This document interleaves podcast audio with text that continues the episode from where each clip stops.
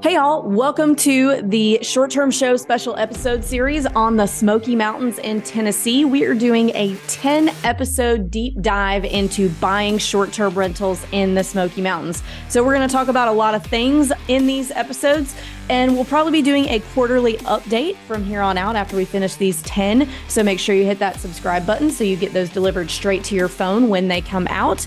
Uh, we do have some supplemental materials for you in addition to the content on this podcast. So, any information that you need on current property pricing, you can find on our website at theshorttermshop.com. And we also have, courtesy of our friends over at AirDNA, current AirDNA data for this market on our website as well. So you can check that out on the shorttermshop.com. And if you guys are interested in buying a property in the Smoky Mountains with a short term shop agent, you can email us at agents at the shorttermshop.com. Or if you just want to learn more about buying short term rentals in this market, you can join our Facebook group. We've created a 50,000 person community on Facebook all about investing in short term rentals. You can join that. It's the same title as my book. It's called Short Term Rental Long Term Wealth. See you guys over there. Hey, everybody, welcome back to the financing episode of the Investing in the Smoky Mountains with the Short Term Shop and Mortgage Shop uh, podcast series. As you have probably understood throughout this. We haven't come up with a name for this just yet. So I'm calling it something different in every single episode. But anyway, I digress. Uh, today we're talking about financing. Definitely a very important piece of the puzzle when it comes to uh, buying properties in the Smoky Mountains. So we've got a really cool panel today of experienced investors and lenders, and we'll start with our lender from the mortgage shop, Brenna Carls, who is not related to me. Two different last names, Carl and Carls. Um, how's it going, Brenna? Good. Glad to be here. Why don't you introduce yourself real quick? My name's Brenna. I'm the co uh, founder and owner of the Mortgage Shop. And we literally specifically specialize in short term rentals, long term rentals, and vacation home loans for you guys. So, any and every financing question that you could possibly imagine on those topics, I can most likely answer for you. And as an experienced investor as well. But then obviously, Derek and Tim are here for the investment part as well. Thanks, Brenna. And we've got a few familiar faces here. The next one's Tim Grillo. How's it going, Tim? You want to introduce yourself? Good. Good morning, Avery. How are you doing today? Well, she muted herself, so I'll just keep going. Uh, anyway, uh, my name's Tim Grillo. Um, I live in the Smoky Mountains, and I'm an investor in uh, short-term rentals in both the Smokies and in uh, Gulf Shores and I own uh, some long-term rentals as well in a couple other states. And uh, you know, just in relevancy to this, I've used a variety of different kind of loans to get there, uh, all the way from you know your basic conventional stuff all the way to commercial and some rehab loans. So excited to talk about this today. Really excited to hear about that. And last, we have Derek Tellier. How's it going, Derek? Super fantastic. Uh, yeah, Derek Tellier, agent with the short term shop going back uh, three years basically, uh, and uh, going back much further than that with Avery Carl and her uh, faithful companion Luke. So yeah, I've uh, primarily in the Smokies a little bit. Tried to trying to make myself a nomad, uh, kind of somewhat unsuccessfully. bounced around a little bit. Spent last year in Gulf Shores, Alabama, but I came back to the Smokies because it feels like home. Uh, I've got a more than a handful of uh, short-term rentals. I've done conventional financing with vacation home loans, conventional uh, investment loans, commercial loans, lines of credit. Um, I've played around with a lot of stuff, not everything, but uh, done quite a bit. So hopefully, can uh, bring some enlightenment to the conversation. Thanks, Derek. And I think we've all done enough deals in our investing careers that we'll have some insight into most loan types, maybe not every single thing. Um, so I guess let's get started with the easiest out. There's typically loans fall into three categories, which I'm not including creative financing that I'm talking about actual loans from banks, credit unions, mortgage brokers, etc. Uh, the first and the easiest to find is going to be a conventional loan. And Brenna, do you want to give a definition of what conventional loans are? We don't need to get into vacation home versus uh, versus investment just yet, but just conventional loans, how they qualify you, all that. Yeah, so conventional loans or what's known as full doc loans just literally go off of your personal income and personal debt. So you would show your, you know, employment income, your assets. We pull your credit report to see the debts coming on it, and then we take that debt divided by your income, and that's how we come up with your debt to income ratio, and that's what conventional loans are based off of. All right. So conventional loans, you are given a limit or a pre-qualification up to a limit or pre-approval. We can get to the difference between those two things in a minute, up to a certain amount. And it's based on the amount of money that you make versus the amount of debt that you have, right? And that's your DTI or debt to income ratio. Yes. Awesome. All right. So there are two kinds of, well, there's several kinds of conventional loans. Um, we're only going to be talking about investment loans and second home loans. And we're not going to be talking about anything that you use, you know, for a primary home. So let's first talk about investment loans. There's one main thing that I want people to know about this. A lot of people don't is that actually the minimum percent down you can put on an investment loan is 15%. It's not 20, it's not 25. So I've seen investors come to me and say, "Hey, I can't make the numbers make sense on this uh, can you take a look at it? And I'm like, well, you're putting 25% down. Why do you, why are you putting down so much? You could put down 20 or 15. And they said, oh, I thought I had to put down 25. So, uh, Brenna, do you want to talk about the uh, limits and the guidelines on being able to put down 15% on an investment loan? Yeah. So, conventional or what's known as conforming loans can be a conventional size loan or a jumbo size loan. So if you're looking at investment only and you're just doing a conventional sized loan, you can do 15% down investment only up to the 2023 conforming loan limit, which is 726,200. That is the loan amount, the purchase price would be higher. Anything over that 726.2 loan amount is considered jumbo. So when you get into jumbo, then that would require the 20% down. But if you're in that conventional uh, loan range, then you'll be good with putting 15% down. And to clarify, the loan amount is different than the purchase price. So a loan amount of 726 is roughly like an 800-ish thousand dollar purchase price. So you can mm-hmm. put 15% down up to that 800-ish thousand purchase price. So that's pretty cool. A lot of people don't realize that. and if you're somebody who's really looking to maximize your cash on cash return by making as small of a down payment as possible, that is a really, really great option. Is there anything else we need to know about traditional conventional investment loans? Yeah, so a lot of people think, well, if I get over that 726.2 loan amount, then I automatically have to put 20% down. That's not the case. Let's say your loan amount came out to 728. Well, you just need to pay that extra little bit to get it down to 726.2 you wouldn't have to put the full 20% down. So just keep that in mind. And we can also use projected rental income if we need it on the property that you are purchasing for investment only conventional loans. Um, they're government backed, right? Fannie Mae and Freddie Mac are okay. backing them. Okay. Conventional loans mean they're backed by Fannie Mae and Freddie Mac. And that's yes. and those are the rules we're having to follow. All right. Um, second, you mentioned a jumbo loan. What is that? So a jumbo loan is anything over that conforming loan limit. So anything over 726,200 loan amount would be considered jumbo. So it doesn't mean that it's not conforming anymore. A jumbo loan is conforming because we go off of those Fannie Mae and Freddie Mac guidelines. So that just means we follow like the rules that we have to put in place to make sure it's safe for you. So it does go off of your debt to income ratio we do it is also a full doc loan. So it's exactly the same as a conventional size loan. It's just a higher loan amount.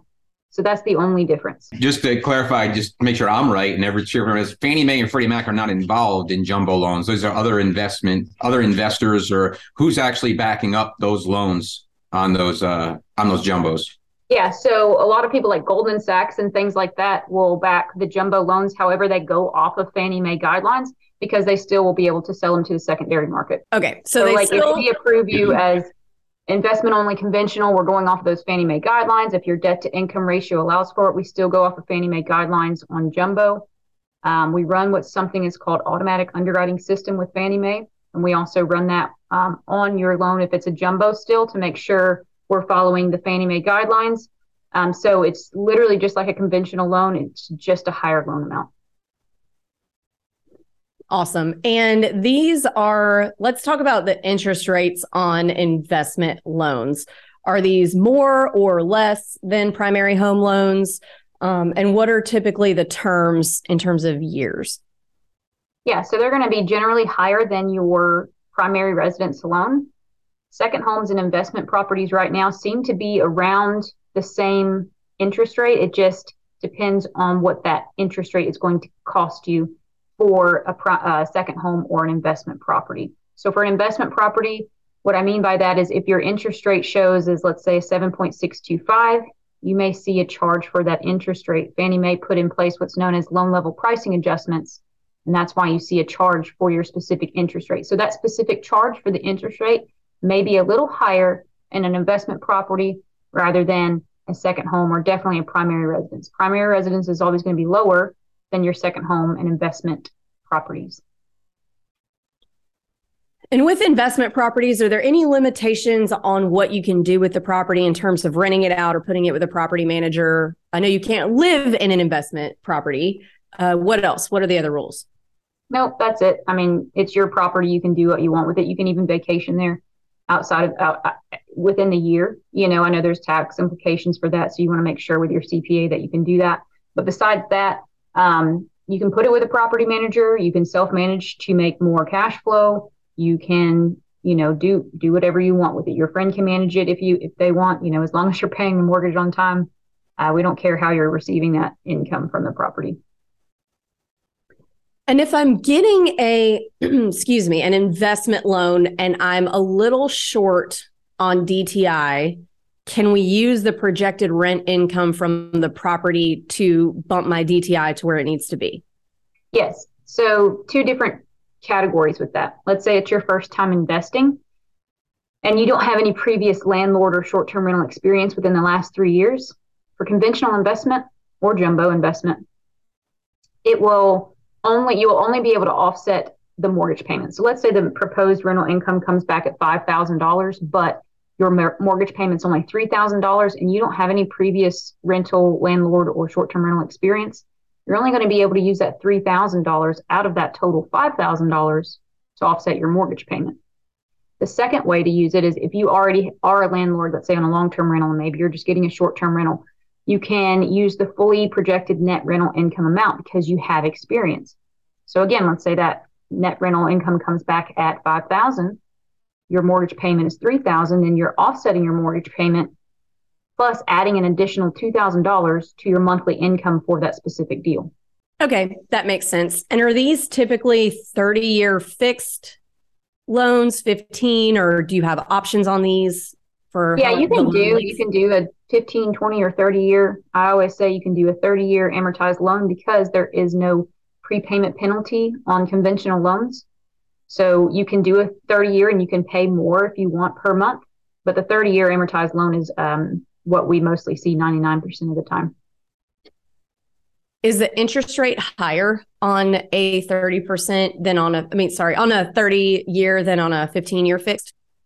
Yeah, it'll be a little bit higher, but you have to think that your payment doubles if you do a 15 year, and then your debt to income will go up quite a bit and so we can look at those options for you, but for cash flow purposes, you would want to be looking at that 30 year amortized loan.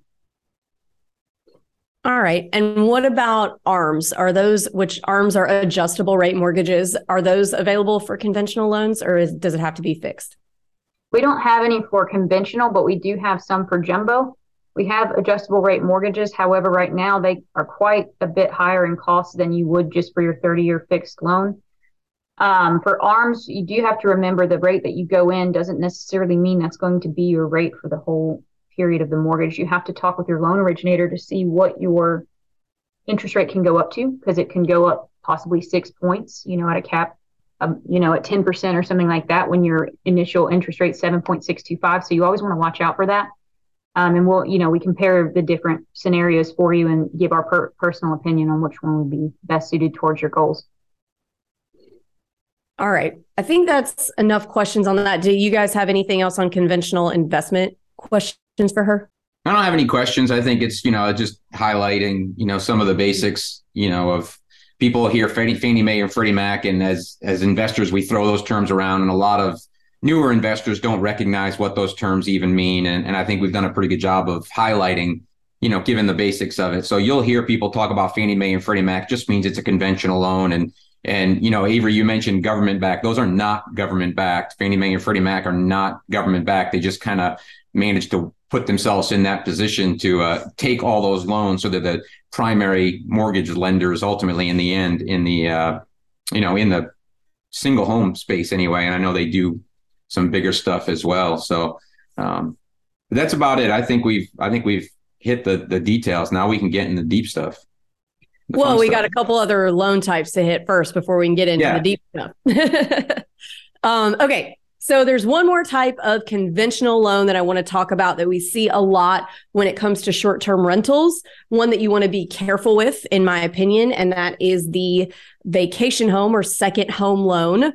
A lot of people really like to use these because they are 10% down. So Obviously, 10% is less than 15%, and that's attractive to a lot of people. Um, Brenna, what are the rules and regulations when it comes to second home loans? Yeah, so your second home loan, you want to, your primary intent needs to be to vacation there first. And then you can rent it out when you are not vacationing there. The rule of thumb is 14 days out of the year that you need to vacation there, and that is the person or people on the loan. It can't be, let's say you did a second home loan and then your sister wants to go on vacation and she's not on that loan. Those days don't count t- towards vacation days. It would be for the people that are on that specific loan. And then Fannie and Freddie do allow you to rent out the property when you are not occupying it. You just need to be honest with yourself and your loan originator up front and tell them what your primary intent for that property is going to be. Okay. So I can rent out a second home as long as I'm using it for at least 14, 15 days out of the year myself, and I can rent that out for a profit the rest of the year. Yep. 14 days. All right. And can I put that with a property manager or do I have to self manage?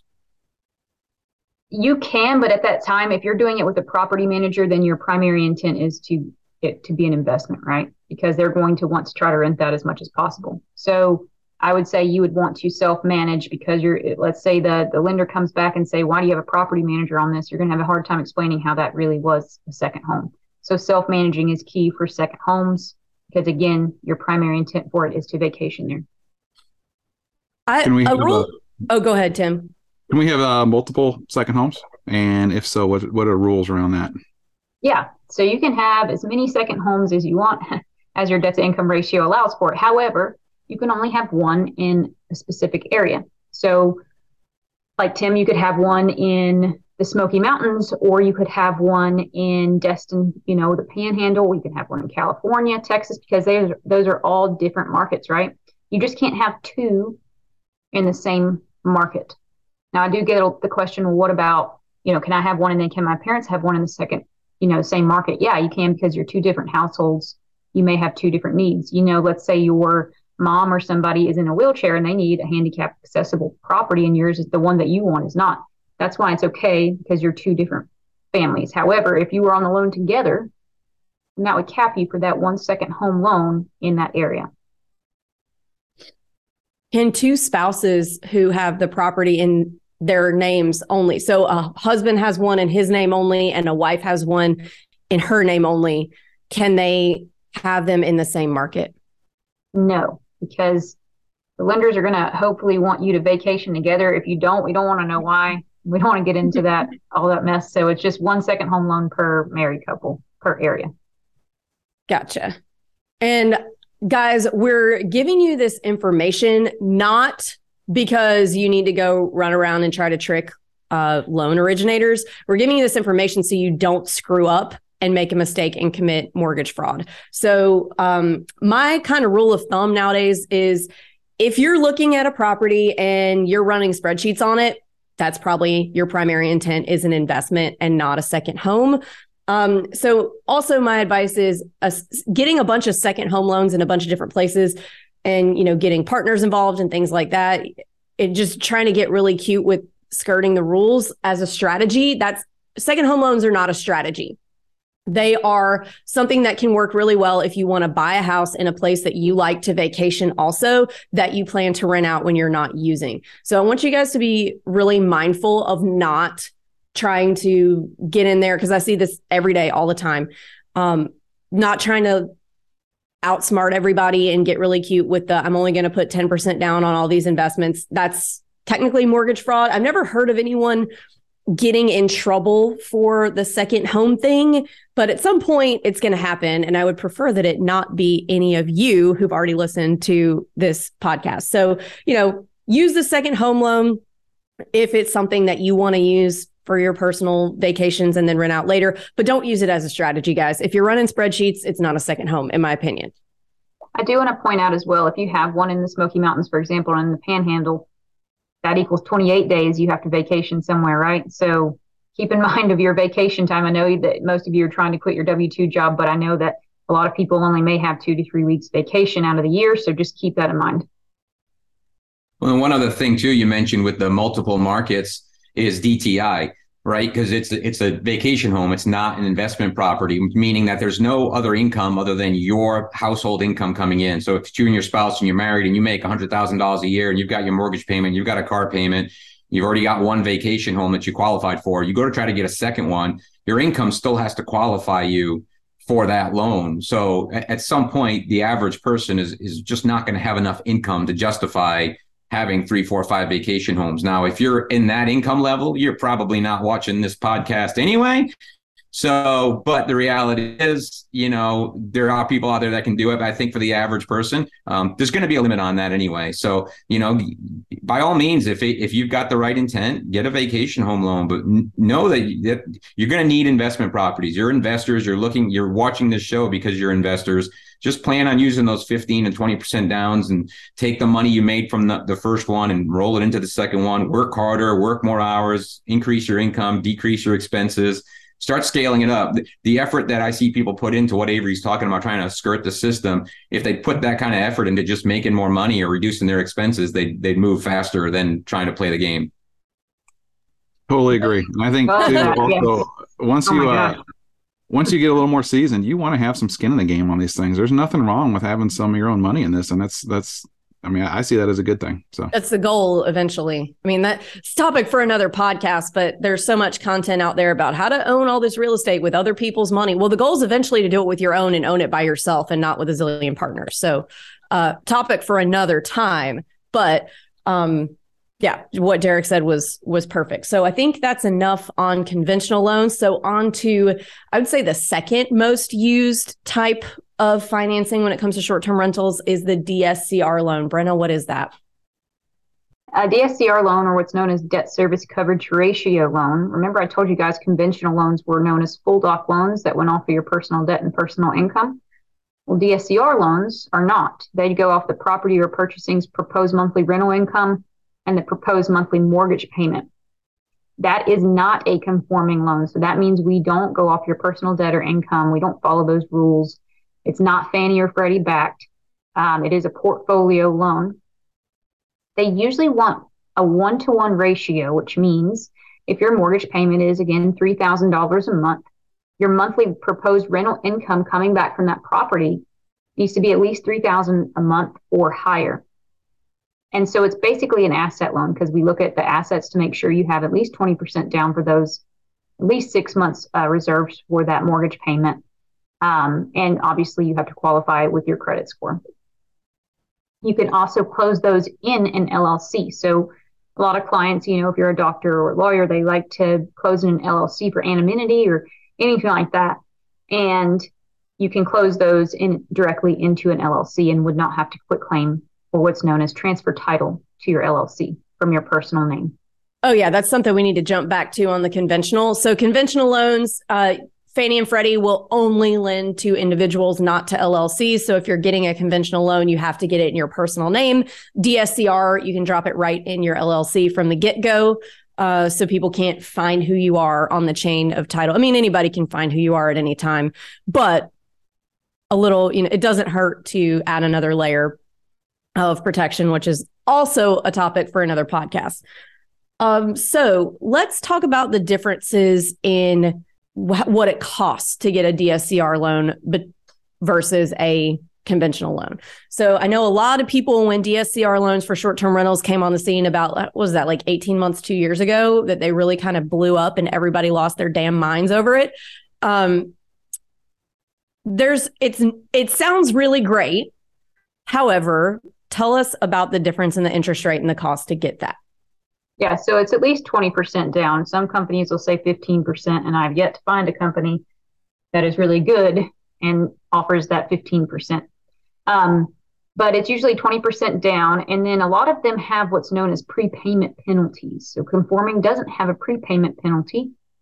Prepayment penalty means if you refinance within three to five years, they will make you pay the interest on that loan for whatever their prepayment penalty is. So if it's a three year, you'd be paying interest for three years at closing. So you, that you subtract that out of what you're getting in the proceeds for that property.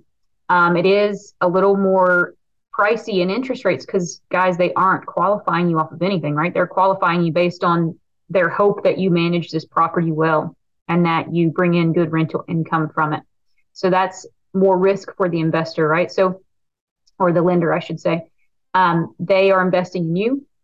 There's a lot of risk. So guess what? Risk equals higher interest rates. So you will see a higher interest rate for dscr loans as opposed to conforming investment loans. I do want to point out that because it is really popular, everybody hears about it and they automatically think they need that type of loan. If you aren't capped debt to income ratio wise and you don't have max number of finance properties for conventional, conventional is probably always the route you want to go because it is a 30 year amortized loan. It's better interest rates, better terms, and it's it's just a better product. So if if you're able to do that product first, then do that product.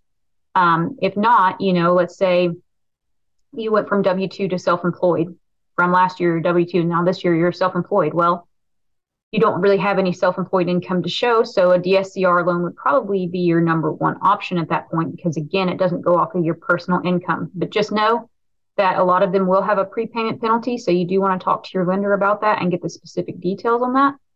And if you're willing to hold that property without, you know, for three years and pay that prepayment penalty or not, um, and just get all the specific details on that property type of loan, DSCR loan. All right. So to summarize that, and another thing we forgot to mention in the conventional section is you can only have 10 conventional loans. Fannie Freddie cut you off at 10. So this can be a good option if you've already got your 10 conventionals. Uh, and I will agree with Brenna that I mean, just a conventional investment loan is always going to be the easiest to find, the cheapest money in most cases in terms of interest rates. So if you can do that, I'd always do that first. But as real estate investors, the goal is to get to the point where we run out of conventional loans.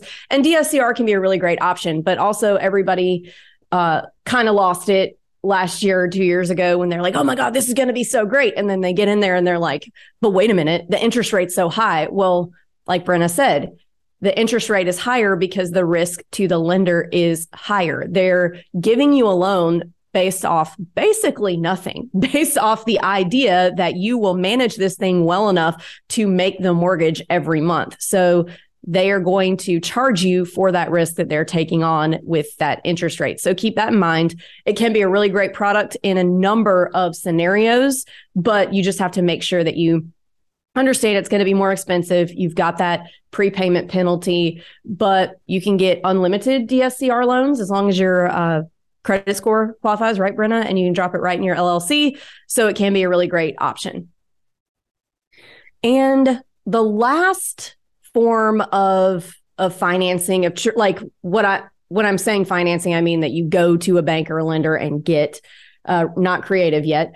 Uh, is true commercial financing. And this is going to be the hardest to find when it comes to short term rentals, um, mainly because you're not just dealing with a big national lender, it's most of the time going to be a small bank local to either you or local to the property. So if you live in Tennessee, or no, sorry, let me, we're, we're doing a podcast on Tennessee. Let me reverse that. If you live in Texas and you're buying a property in Tennessee, a bank in Ohio is probably not going to lend on this. So you need to find a bank that's local to you or the property.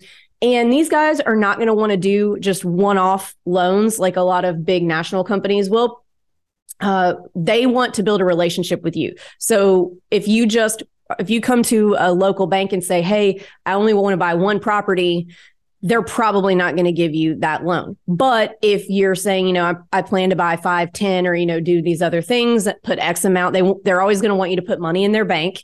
And um, it actually does go to a committee in most cases where they sit down like on a movie and say, okay, here's this person's business plan. Here's their personal financial statement, which a lot of times you'll have to send uh, to get a commercial loan. And they all look through it and say, am I going to, are we going to lend this person money or not? And so it can be a little more difficult to do. If you can find a local bank who will do short term rental loans, that is a really good thing to find because a lot of times they're not interested in short term rentals. Um, you, you'll have an easier time finding it in markets, excuse me, like the Smokies uh, to do it on a short term rental. But if you're just in a random metropolitan or suburban area, they're probably not going to want to do that. Uh, Derek, you you've done a few commercial loans for some of your short term rentals. Do you have anything to add?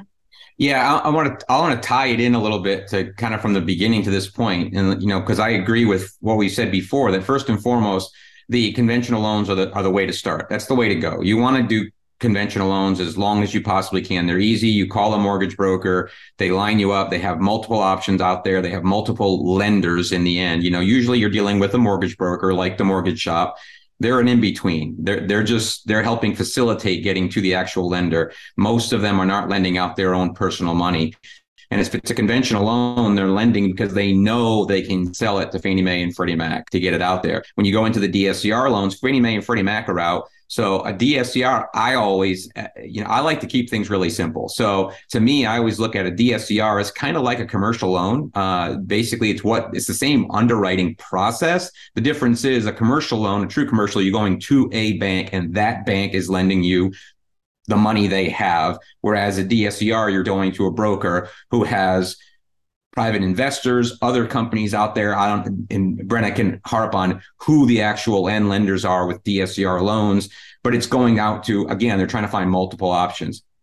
Commercial loans are absolutely relationship based businesses. First and foremost, you have got to be a seasoned investor or have a partner who's a seasoned investor to even have a conversation with a bank about a commercial loan. Now, if you have a relationship with your local credit union or bank, and you know you like you said you live in texas and you're going to go buy a property in tennessee they may be willing to work with you. And that's the thing about commercial lending. It is everything is on the table. There are no rules if you will. There's obviously rules around lending but the bank can can pretty much loan on what they want to loan on loan lend on. So the better relationship you have with that bank the better chance you have of getting a loan. My first commercial loan came into a situation where I tried to get creative on my on my on credits and down payments and where the money was going to come from. And i had this great deal all structured and all agreed to. I went to my mortgage broker at the time and i said man i've got this great deal. Here's the terms and here's everything else on it. And they looked at it and they said derek this is a this is an investment loan. You, you've got to put at least 15% down and and the seller's credits are capped at 2% you can't you can't do the deal that you've just structured. And i was like oh shoot so what can I do? So I, I had a relationship with a lender, with a bank, with a, the manager of a bank. I had not ever done a deal with him, but I had done deals. I went to him and I said, here's my deal. Here's what I'm looking at. Can you help me? And he was able to get it done. So th- that relationship is going to be the key. But at some point, you're going to cap even at that. The, the commercial bank that I use right now has already told me right now they've capped me out. They're like, we want to, we want you to get everything you've got established and done before we lend you any more money. So what am I doing? I'm building relationships with another bank because I want to have multiple places I can go to. A lot of these banks will have different levels. Maybe it's up to I'll use some round numbers. Maybe it's up to 500,000. The person that you're actually talking to that manages the branch or handles their commercial lending can probably approve that without having to go to the committee. There's usually a number that that person has that they can approve up to. So if they know you, they like you, They've you've given them your PFS. They know that you've got your stuff together. They can probably approve that. If it gets over that, they may have to bring maybe the president or one or two other people involved. If it gets up to another level above that, then it's going to a committee. And then you've got to hope that the guy you know at the bank is going to that meeting and arguing for you to say, look at this guy's history. He knows what he's doing. I trust him. He's going to get us money. Big, big, big caveat to commercial lending. It's only going to be a five to 10 year term. They may amortize it over 20 or 25 years. I've seen 25, usually it's 20. But at some point, usually in the five year mark or the 10 year mark, the interest rate's going to change. It's not going to stay locked. Some interest rates are going to vary. So you make sure you understand what your interest rates are. And at the five or 10 year mark, there's going to be a balloon payment, meaning whatever is currently owed on that mortgage at that time, you either have to refinance it or pay it off. This is why a lot of people lost everything in 2008 and 9 because they had balloon payments. It wasn't necessarily because their property wasn't making money, it was because they had a payment come due for a million dollar loan, but they didn't have a million dollars and nobody was willing to finance it.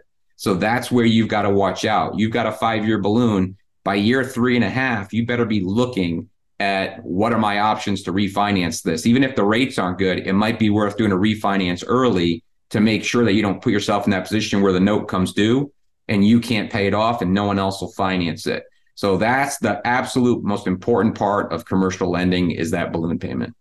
And I'm going to add to that. Um, that's something that you need to have a conversation with when you're talking to different local banks and building those relationships because different banks have different rules around that. And even along with a personal relationship, you need to ask is this a balloon or is it just simply an arm? And i quite frankly have both. And there's pros and cons to both. Um, typically a balloon is going to get you a better deal in quotes if you will where an arm might be a little bit more expensive but it's a little safer too. So i've got deals with a balloon that i know you know i got to be, be prepared at the end of that term to pay that off. But i also have deals with commercial banks that i've done as arms. I pay a little bit more interest but those properties I intend to hold for a long time. So I wanted an arm in place because it gives me more protection on not having to be locked into that refinance at the end of the term. So that's just really important to know what you're getting into if it's a true balloon or if it's just an arm because there you can do both. And, uh, and different banks do do both. So and there's hybrids. I, I mean, I have one of mine that's locked for five years with a 10 year balloon. So it's an arm in the sense that after the five years, it's going to adjust whatever current, interest rates are uh, plus a point or whatever.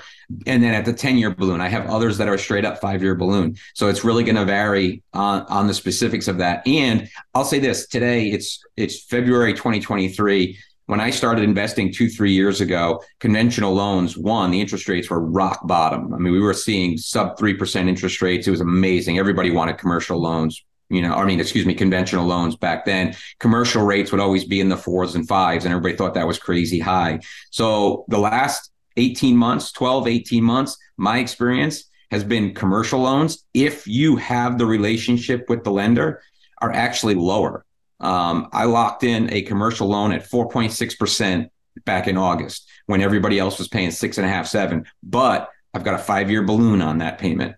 So, you know, I need to recognize that I don't have the security of that 30 year fixed loan, but I'm getting a better interest rate today. So as long as you're planning ahead, they're great and they're fine. And they're, and once you hit that 10, you're going to have to d- dive into that anyway. So start building the relationship with the lenders now put some money in their bank, make some deposits, show them what you're doing, have a conversation so that you want to build that for the future. While you're building up your conventional loans, start the relationship with the commercial bank. So when you need them, they already know you. Don't wait until you need them.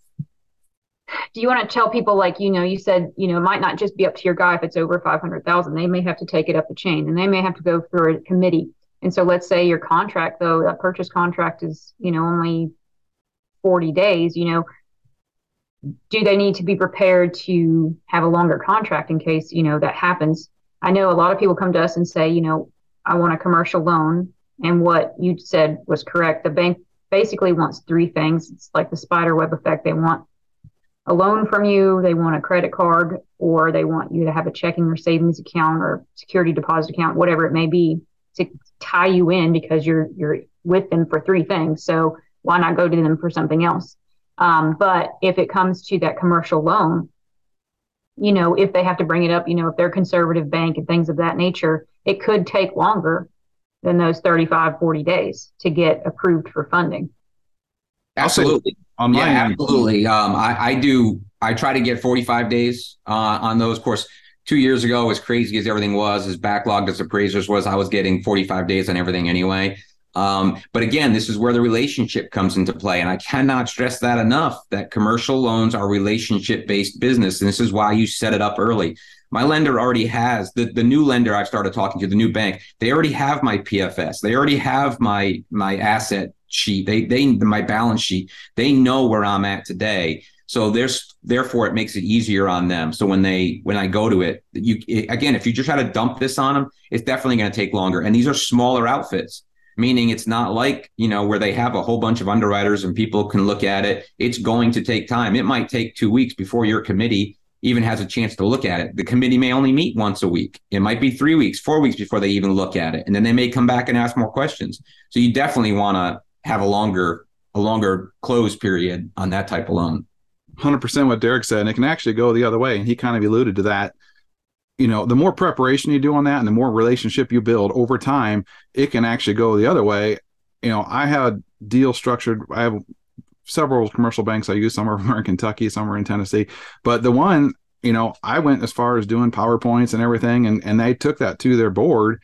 And I have like a, I'm going to say a pre approval, if you will, where it's almost like I can buy like I have cash um, within the parameters of my personal uh, I'll say business plan that I put together for them.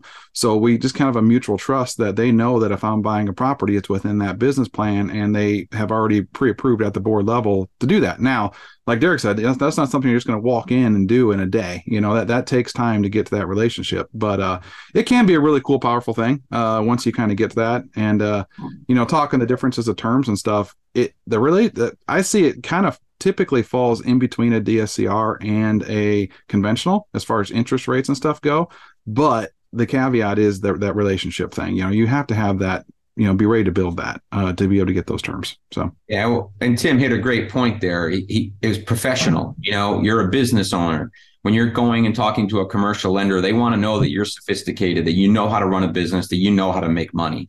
Because they're not most cases they don't care about your credit score. They don't care about your debt to income ratio. They care that you know how to make money. So you have to show a track record that you know how to make money that you know how to open the same type of business or something similar to what you're about to do with short-term rentals rental real estate is a business. Make no mistake if you think differently you're kidding yourself. These are a business. They want to know that you how to know how to run the business. One other caveat i want to throw in here one of the other commercial loans I did, the reason I did a commercial loan is because it straight up would not qualify for conventional financing or even probably a DSCR loan. We haven't hit on this yet, but multiple structures on a on a property and there's caveats to this. There's accessory dwelling units, ADUs, there's duplexes, there's triplex, things of that. I bought a property that had five individual cabins on one 5 acre parcel of land that was not going to qualify for any type of conventional financing out there. I needed to go to a commercial, to a lender, to a local lender in order to get that deal done. I was fortunate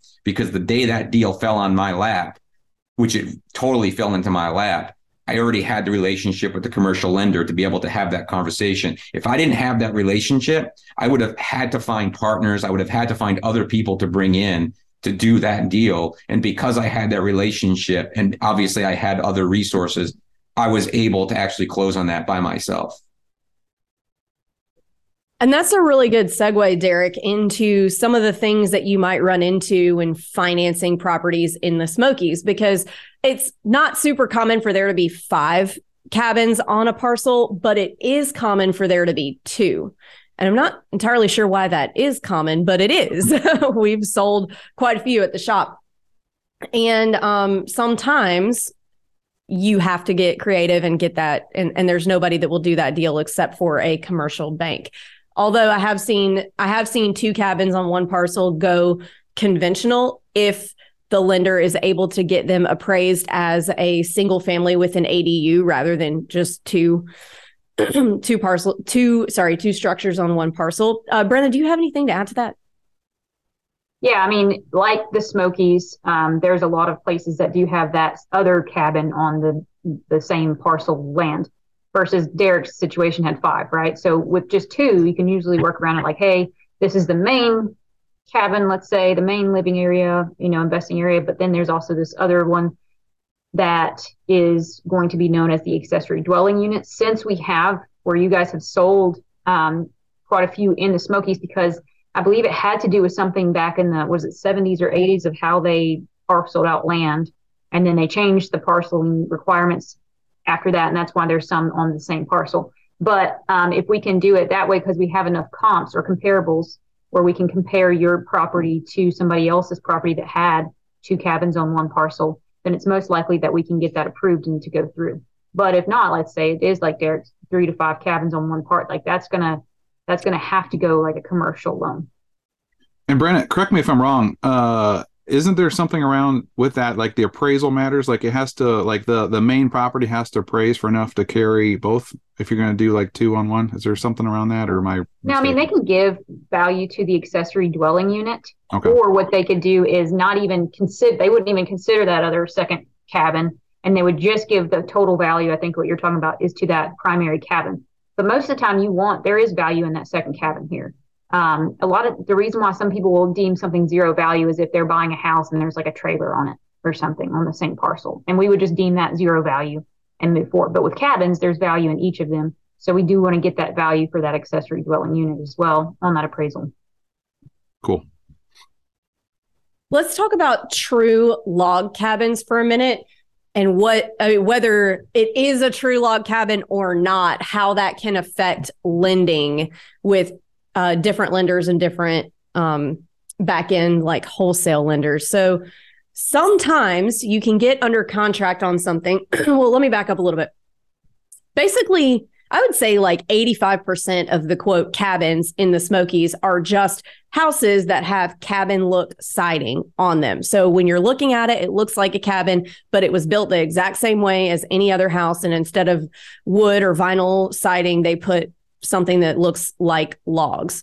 I don't know the exact term for it. So it's rare that a lender would be lending on what would be a true log cabin. And by true log cabin, which I do own one, by the way, um, is when they like stack the logs on top of each other and you're looking at the same log on the outside that you are on the inside. And there's that white stuff in between them that's called chinking.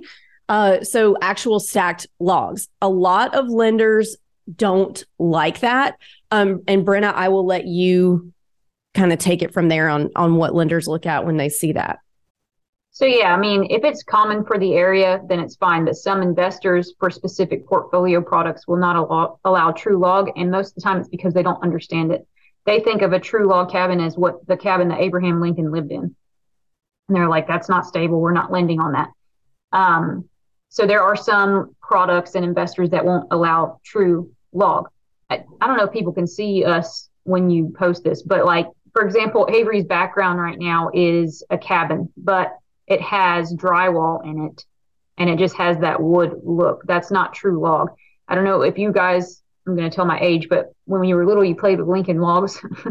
if if you're in that age range and the logs would do this, it would stack on each other and that's what she means by true log. Or you'll see log with chinking in the middle. Way back in the day, chinking used to just be um, horsehair and dirt, and it hard. They they put it together and it hardened and it made that chinking. Now with chinking is a lot more. it's a lot more sophisticated now. Chinking is not made by horsehair anymore.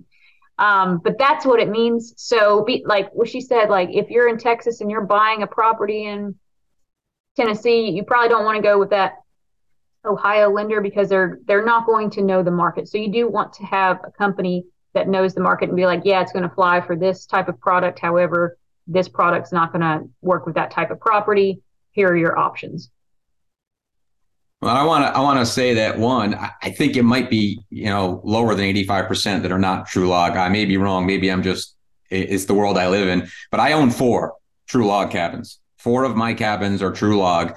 Uh, my very first one, I, I've got several of them, but I have had clients who have, you know, at the last minute had lenders say, oh wait this is true after getting the appraisal report saying oh wait this is true log we won't lend on this so i think it's really important when you're looking in a market like the smokies there are other markets i'm sure but we're in the smokies so that's what we're talking about there are a lot of true log cabins. So talk to your lenders right up front and ask them, are there any concerns if this is a true log cabin? And make sure that you realize the person you're talking to is not the person making the decision.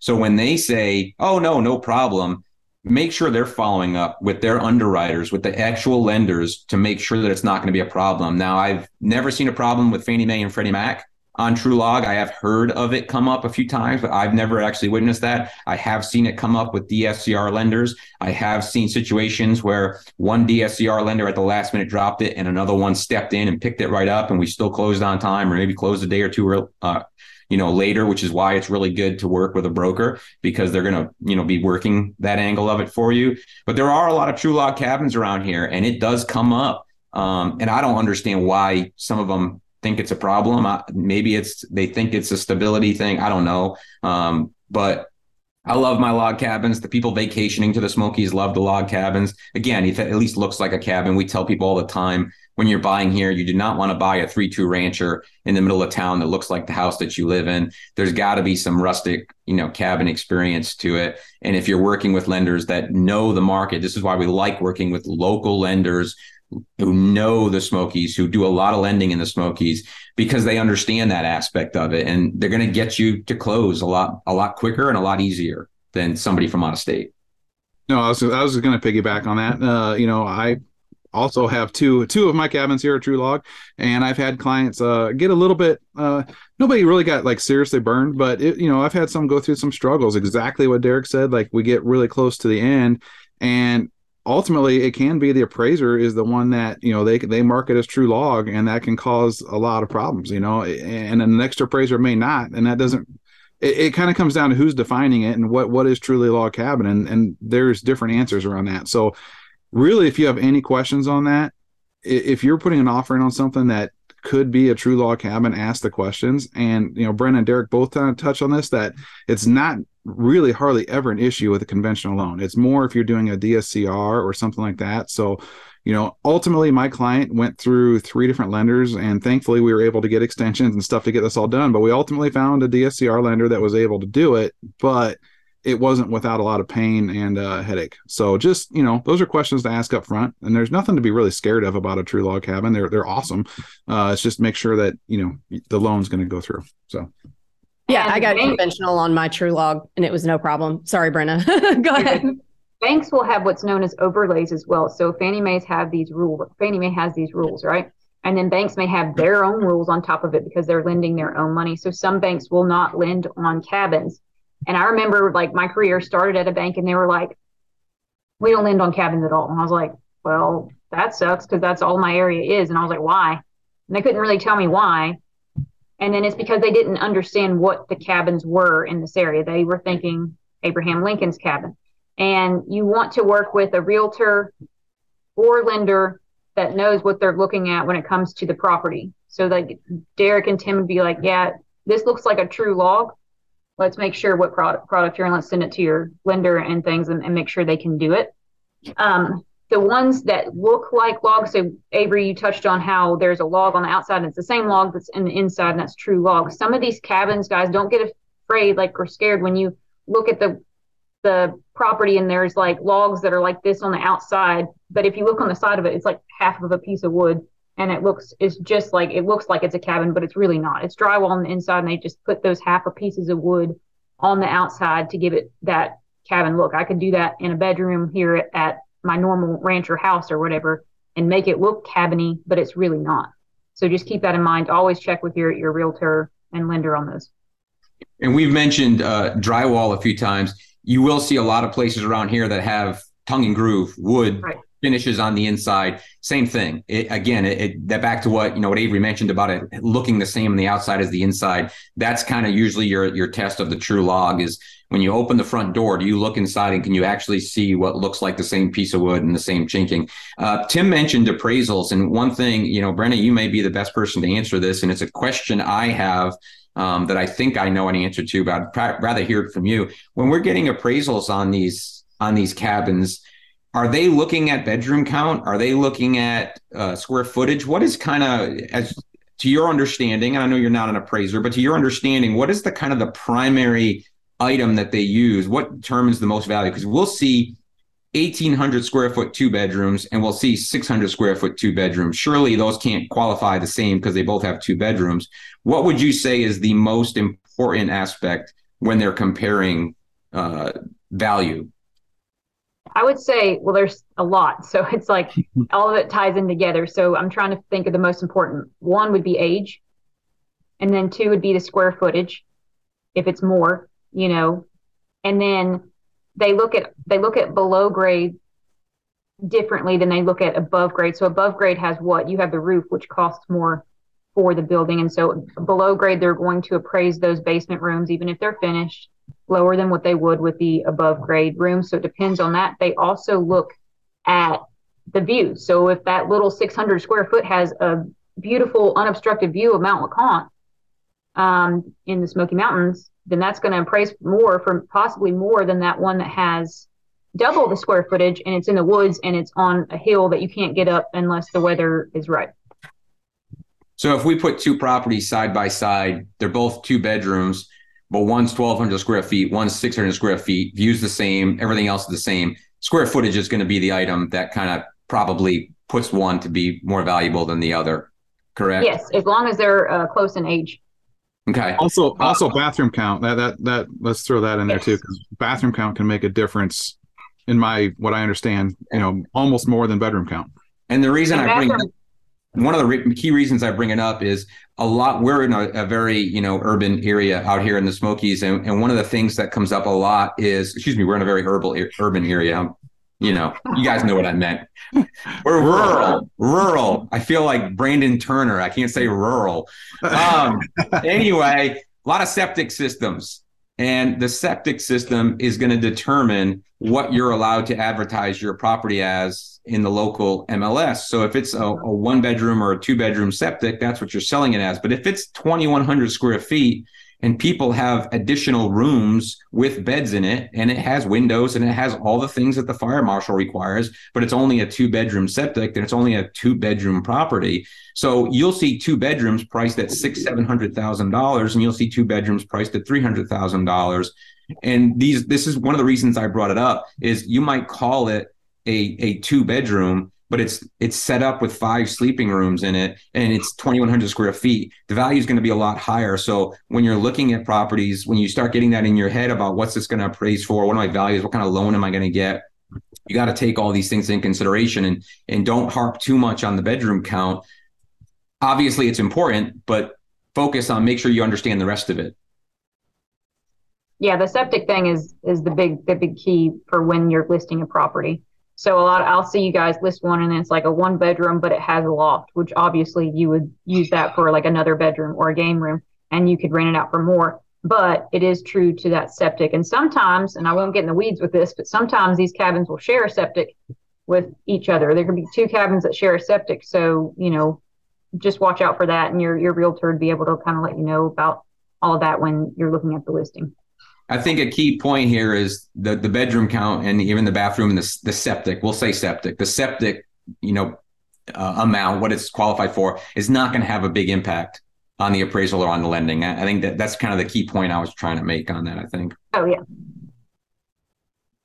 Yeah, yeah, it doesn't typically. And there was something, oh, uh, related to loft bedrooms. So I've seen appraisals go both ways where they will count the loft as a bedroom or not count the loft as a bedroom, or they'll only count a portion of the square footage of the loft as a bedroom because if it if it slopes down, uh, I'm trying to think of a word, a descriptive word to use so people Oh, yes, A-frame. so if it's like an A-frame where the the ceilings in the top bedroom slope down, they only count like what you can stand up in kind of. Uh, other things to watch out for is our um, below grade space. So that can really affect the appraisal value negatively. You'll think you have X amount of square footage, and then the appraisal will come back because they lower than what you expected square footage wise because they count the below grade square footage for less than they count the above grade. So it's not that the actual square footage is less, they're just saying that it's worth less. So the price per square foot comes back less. Um, anything else I'm missing, Brenna or or Tim or Derek that sometimes can get can get you on the loft thing? On the loft thing with an appraisal, I've seen the access, the way the access is make a difference. Whether it's some of these have like a, some of it's a straight up ladder, and some of it's like a ladder staircase, you know, hybrid, and some of it's a true staircase. And different appraisers, you know, if it's not like a actual staircase, they don't want to count that space. So, um, access to the loft sometimes matters. Yeah, I think that's one key. like- Go ahead, Brenna. I was just going to say a lot of people are like probably going to listen to this and be like, well, how do I know? You don't. It kind of the thing is it's it's the appraiser's opinion. Good appraisers, I will say around here will value what like how Avery said they will value if it's an A-frame they'll value the space you can st- stand in. But if it's just a ladder access, they're not going to give it much worth because, I mean, I don't think a 70 year old is going to be quick to climb up that ladder to sleep up there. It's going to be kind of maybe a kid's thing. Um, so just keep that in mind. It is up to the appraiser's discretion, and you can always ask your realtor and lender, like, what's your opinion? Because again, it's your opinion, and most good real uh, appraisers will appraise accordingly. There are some appraisers out there that won't appraise, like won't count that at all. So just keep that in mind. I think that Yeah, all goes back to another point is using local lenders that know, you know, local lenders typically lead to local appraisers and the more local the appraiser is they more they know the market more you know and they they understand what's normal where you are whether it's the smokies or anywhere else. And same thing with the lender. I mean if uh eh, it's not even just the area but using lenders that are familiar with a short-term rental or these other loan products. If you if you work with a lender that only does primary home loans they can almost get I'll say scared of doing a investment loan. And because they're scared, they sometimes underwrite more conservatively and don't give you the proper pre-approval. So using someone that knows this space is is really important. Well, and, and what we, oh go ahead, Derek. we could probably do an entire episode just on appraisals and, Yeah. and probably wouldn't do us any good because none of us are appraisers and the chances of us getting an appraiser on on the show is probably pretty tough because they tend to be uh, pretty introverted and not want to be people that are out there putting themselves out there. Appraisers are held to a very high standard as much as we'd like to think that there's this like perfect check the box and everything works on appraisals. Appraisals are like anything else. They are one person's of value, opinion of value on any given day. Regardless of who the appraiser is, regardless of where they came from, if they're having a bad day, that's going to hurt the value of your property. That's just reality, right? So it's unfortunate. And big, big caveat we don't get to choose our appraisers. The lender doesn't get to choose their appraiser. There, there are rules that came in because of the Great Recession and the big crash we had in 2008. There are rules that were put in place that prevent us from doing that. Now, a commercial loan, you can pretty much pick your appraiser. Your lender can pick your appraiser. Doesn't mean it's going to work to your advantage, but you do have a lot of a lot more a, a, say in that, or at least your lender does, in who the appraiser is on those commercial loans. But in conventional and, and DSCRs, you don't. You, you have no say whatsoever. Correct me if I'm wrong on the DSCR stuff, Brenna, but I mean, you have no say in that. So we can talk about appraisals all day long. Ultimately, it's not going to matter because whoever appraises your property is going to have an opinion whether you like it or not. To touch Yeah, on yeah. that, I, I want to say you also want to work instead of just a local lender. You also want to work with somebody that's really known, like they like the Smoky Mountains. You guys are no, well known, you know, in the Smoky Mountains, so they would want to work with one, someone like you as opposed to someone outside of our market that may still be able to show properties and, and things of that nature. But it doesn't necessarily mean they're going to know our appraisers around here. You guys will develop relationships with the appraisers around here because you're going to see them, you know, and that carries a lot of weight. Appraisers are not supposed to go off of based off of what their mood is that day, but we all know that that is a factor. So if they do not like you as a realtor or do not know you and they're having a bad day, like I've seen it impact appraisals before. So, you know, it's good to have those realtors local in your market to really know what they're doing and um, get around that. Yeah, and I will say too that uh, you can have two different appraisals on the same property by two different, very qualified appraisers and have wildly different numbers. So uh, just because it appraises for one thing one time does not mean that a different appraiser would not appraise it completely differently. And it doesn't mean that either of them are better or worse than the other. It's just kind of how appraisals work. Sometimes it's not a perfect science. And um, I've seen I've seen it come back. I, we had one that was like 75,000 under and the, everybody was like, "Oh my goodness, this can't be right. Like this cannot be right. So the buyer went back, switched lenders, got a different appraisal, and it came back at value. So it really just depends, like anything. Hey, can we expand on that a touch? Just right there, Avery.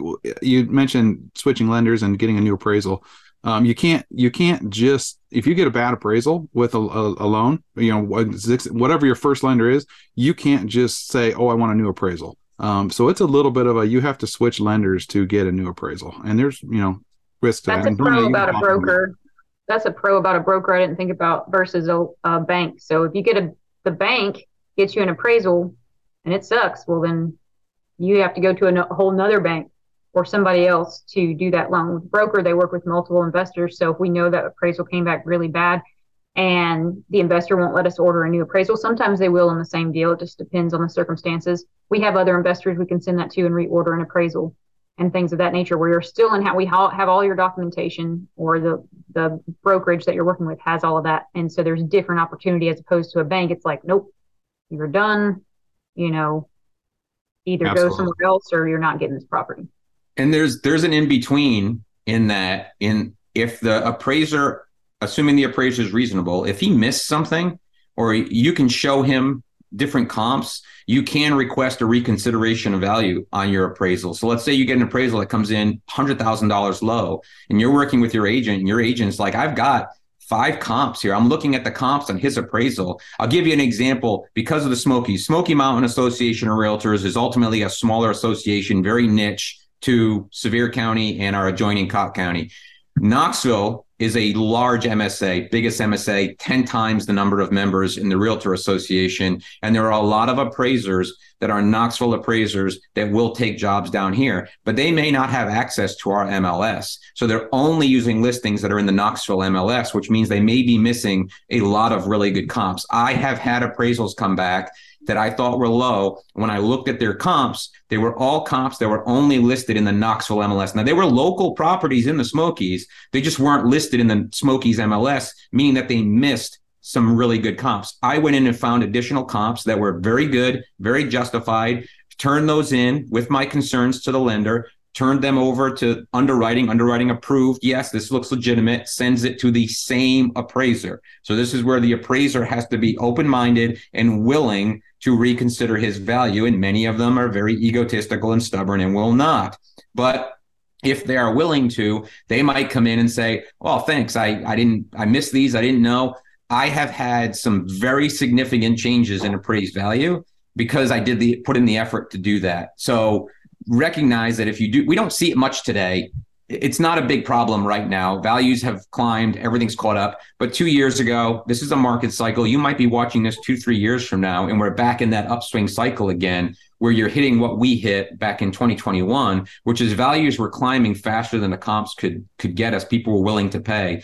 So this is where this type of strategy is going to come into play, but you will have that option if you can justify an increased value of getting that appraiser to reconsider it.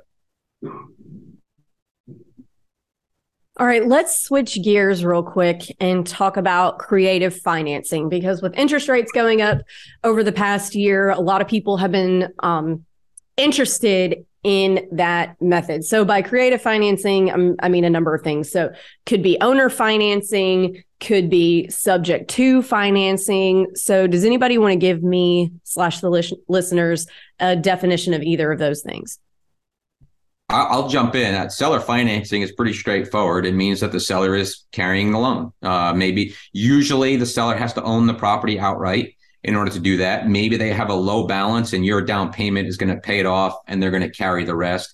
Maybe you're getting a loan for, I looked at a property earlier this year that was coming through a wholesaler where I was going to, the, I was going to get a loan for 500,000. The seller was going to carry a second for like $86,000. So he was basically covering a portion of my down payment. Now that only works with conventional financing, I mean, commercial financing. So seller financing is the seller is carrying the note. Terms can be whatever you and the seller agree to. Doesn't matter that whatever the two of you agree to. Uh, subject to means that you are taking over the existing loan. You know, people who bought two, three years ago might have a two and a half, three percent interest rate, and you want to keep that rate. So, okay, couple of problems with that. One, the seller's probably not selling it to you for what they owe. and they probably want more than 20% on top of that. So let's say it's a $600,000 valued cabin and they have a $300,000 mortgage at 3%. It sounds great. I want to take over that mortgage, assuming you can get everybody else to agree to it. You, they still want another 300 grand. So you still have to come up with another 300 grand somewhere, somehow to cover it. You may or may not be able to do that. So that's the the briefest definition of the two of them. There's tons of resources out there. There's tons of people that preach about this this we're talking about the Smokies. So I want to hit on the most important aspect of it is neither of those are going to be common in the Smokies. Doesn't mean they don't exist. I'm not going to try to pretend that they're impossible, but talk to the people who are doing tons of that stuff or look at their stuff online. The most important thing that every one of them is doing is spending a ton of money on marketing direct to sellers who have specific circumstances based on you know their their previous loans because they've dug in. They've spent a lot of money to try to uncover these deals. The average person is not going to find these deals. Many of these properties have been second homes. They are not paid for. People owe money on them. They can't sell or finance it. They want their cash. They're trying to sell today because market's up and they want their money. Again, do they exist? Sure. Are you going to find them every day? Absolutely not. You're going to work long and hard to try to find one of those deals. I'm in this market every day. Tim's in this market every day. I promise you, if we could find these seller financing or subject to deals, we'd be buying them guaranteed. They're just not, again, they're out there. You got to ask the question sometimes, but you're not going to see them often. Yeah. Yeah. And I wouldn't say don't ask if they wouldn't be willing to uh, ask if the seller wouldn't be willing to, but I would just say like, don't don't bet on that. Uh, anybody who's getting those t- kinds of deals, like Derek said, is spending a lot of time and money digging and marketing in a multitude of different markets at any one time. So it can be difficult. It's certainly not impossible and always worth asking, but just don't be discouraged if someone doesn't give that to you. Because I mean, if it's me, I, I mean, I've I've said this a number of times, so sorry if you guys heard this already. If I'm selling a house there, there has never been in all of the 245 doors that I've bought and all of the several thousand deals that the short term shop has done, I've never sat across the closing table from the uh, the person who's buying or selling, with whether I'm buying or selling, and said, "I want to be wrapped up with this person for the next 10 years." it's just not something I'm willing to do. So, um, it's it's difficult it's out there. It can be, but just understand that most people are going to want to take their money and run and be done with it and never think of it again. And seller financing doesn't necessarily mean better. You know, I mean, a lot of times a conventional loan is going to have better terms. You know, I mean, those kinds of deals, I'll kind of compare it to DSCR a little bit. It's more like if there's a reason you can't get another kind of loan. You know, it's like, why would you want seller financing? Exactly. You know, kind of what Avery said. I don't want to deal with an individual, you know, coming knocking on my door for my payments, you know, or whatever. You know, I just don't want to deal with the person. I mean, the only reason to do that is if they're like at like you can't get any other kind of deal, you know. So so really quick on top of that, um, I will see a lot of people in these groups be like, I'm looking for creative financing. Why? And you know, a lot of people just see that, and again, they think that they need it. They don't need it if they're just you know starting out their real estate investing venture. But on top of the creative financing, they just mentioned we also have hard money loans, and we didn't touch on uh, HELOCs. So HELOCs can be if you have equity in a home, like your primary residence, you can pull um, equity out in a home equity line of credit and use that towards down payment, or you know maybe coupling that with seller financing if you do find one of those unicorn deals. That would be an option. Hard money loans are loans that can be given. It can be a person with a lot of money, it can be a company or what have you, but they it means what it says. That is hard money, which means that interest rate is astronomical. Probably the terms aren't like the 30 year amortized. You're going to have to refinance out of that as soon as possible, you know, if you need to. Um, so those are other ways of getting money towards your down payment or purchasing a home. Uh, if you don't have that cash flow uh, on second homes, you can also get a gift. So if you're just putting 10% down, 5% has to come from your own funds, and the remaining 5% can be gifted to you, as well as closing costs. If you're putting 20% down on a second home, Fannie Mae throws that rule out the window, and you can get a gift for 100% of those of that down payment and closing costs uh, gifted to you. Yeah, I guess we didn't talk about gifts. Um, So, can you get gift funds on what's what? Can, how much? How much of your down payment can be gift funds on a conventional investment versus a second home? You can't have gift funds on investment onlys. You can only have it on primary and second homes. And how? What's the limit on that? Second, uh, primary, you can do 100% no matter how much down payment. I don't care about that on a second home. second home, I guess, yeah, 5% has to come from your own funds. The other 5% has to come, it can come from a gift. And Okay. then if you're putting 20% down on a second home, 100% of it can be gifted. Okay, gotcha. All right, I think we've kind of covered all of the financing strategies. Do any of you guys have anything that you feel like warrants sharing? Anything you run into often with either yourselves or your clients? I wouldn't say often, but I'll, I'll throw in a, a, you know, again, the creative side is things. I bought one cab in cash uh, a couple years ago, and then six months later took out a line of credit on it. So I have financing that is secured by that cabin, but it's a line of credit. Um, so that's you know, it, it's it works the same way. So if you sometimes if you can buy cash, you recognize that you can buy cash, you can refinance later, or you can get a line of credit. There's other ways to tap into the equity. If you're buying real estate, you're doing a lot of real estate, you you want access to that equity. That's what allows you to continue to grow. Forget Dave Ramsey telling you you should pay it all off. If you pay it all off, you're not expanding. Great, you've got a house that you own, but meanwhile, you've got you know three, four, five, six hundred thousand dollars that you could have bought three, four, five more that would lead to cash flow. We're about cash flow. We're about making money. We're about creating financial freedom. So there's lots of ways to tap into the equity on your house. Um, refinance, obviously, being the easiest one, as long as the interest rates and numbers make sense. But there are other options out there. We could go, I mean, really, we could go on for hours about the different aspects of it. So, but just know that there's more out there. Hopefully, this was get your balls rolling and get you thinking more and get you asking more questions. We can't answer them all today. Yeah, I could, yeah, I could talk about this all day.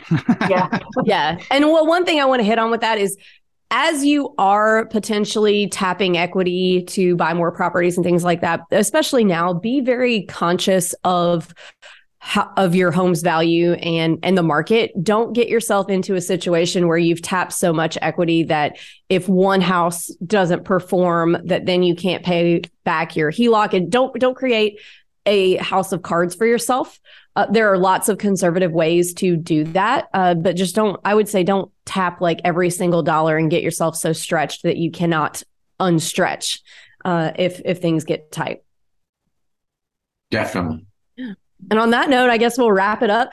Uh, guys, if you have any questions on buying short term rentals in the Smokies, we have a free uh, Zoom every Thursday at strquestions.com or also join our public Facebook group. It's called Short Term Rental Long Term Wealth. We're all on there answering questions every day, as are uh, 45,000 other investors. So uh, you know how to find us, and we will check back with you guys soon. Thanks, guys. Thanks, Thank everybody. you.